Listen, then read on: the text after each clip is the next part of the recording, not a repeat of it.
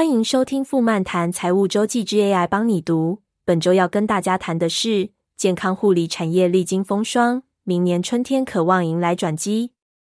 二零二三年已经来到尾声，健康护理在标普五百十一大产业当中报酬表现不佳。截至十二月二十号，标普健康护理产业下跌百分之二点三，远远落后于标普的上涨百分之二十二点四。反映今年整个产业利空消息不断的尴尬窘境，其中包含与政府的药价协商、新冠药物需求衰退、全球最畅销药物治疗类风湿关节炎的复脉专利到期，都是影响股价走势疲弱的关键。所幸相关利空已经反映，二零二四年健康护理产业将迎来投资转机。首先，我们先来谈谈药厂与政府的药价协商议题。过去药厂由于社会专利权的保护，导致其在药价控制上占据绝对优势地位。近年美国药价涨幅持续远高于通膨，导致民众在药物的负担上面越来越重。因此，美国政府一直以来便想要降低药价。随着二零二二年降低通膨法案的通过，政府开始拟定时程，逼迫药厂加入药价协商计划。对于药厂而言，属于利空冲击。尽管多家药厂相继向地方法院控诉政府的行为违宪，但随着九月二十九号美国商会的败诉，已显示诉讼途径或许不足以扭转药厂的局面。短期间，药厂只能先接受政府协商计划。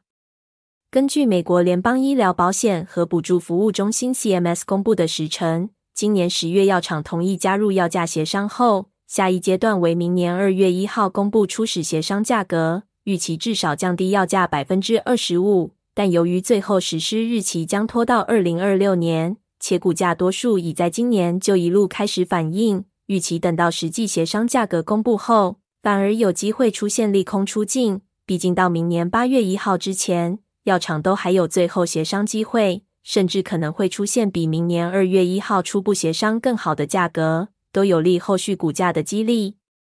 再来，我们看到新冠药物需求衰退方面，二零二一到二零二二年受到新冠药物的带动，相关个股涨势凶猛，股价甚至翻了三倍。然而，随着疫苗接种逐渐普及，以及全球开始将染疫视为一般感冒，新冠药物的需求于二零二三年迅速下滑，也进而冲击相关企业营收，出现超过百分之四十的衰退，不仅导致股价重挫。也使整体制药业受到拖累，前三季度营收出现百分之十点三的衰退。然而，若撇除新冠药物，整体制药业营收为正成长百分之三，表现并不算太差。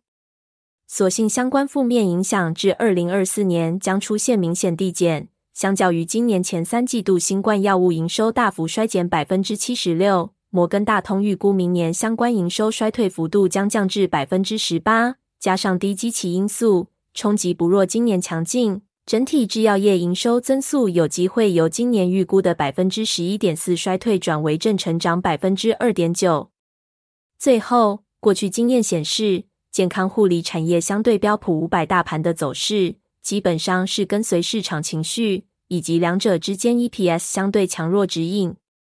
就股价而言，健康护理产业今年的相对疲弱。一方面反映当前科技股继续驱动大盘走势，另一方面也显示健康护理股价尚未反映盈余利空出尽的消息。彭博预估，二零二四健康护理产业 EPS 增速为百分之十九，超过标普五百的百分之十一，都有望在明年初成为支撑健康护理类股相对强势的关键。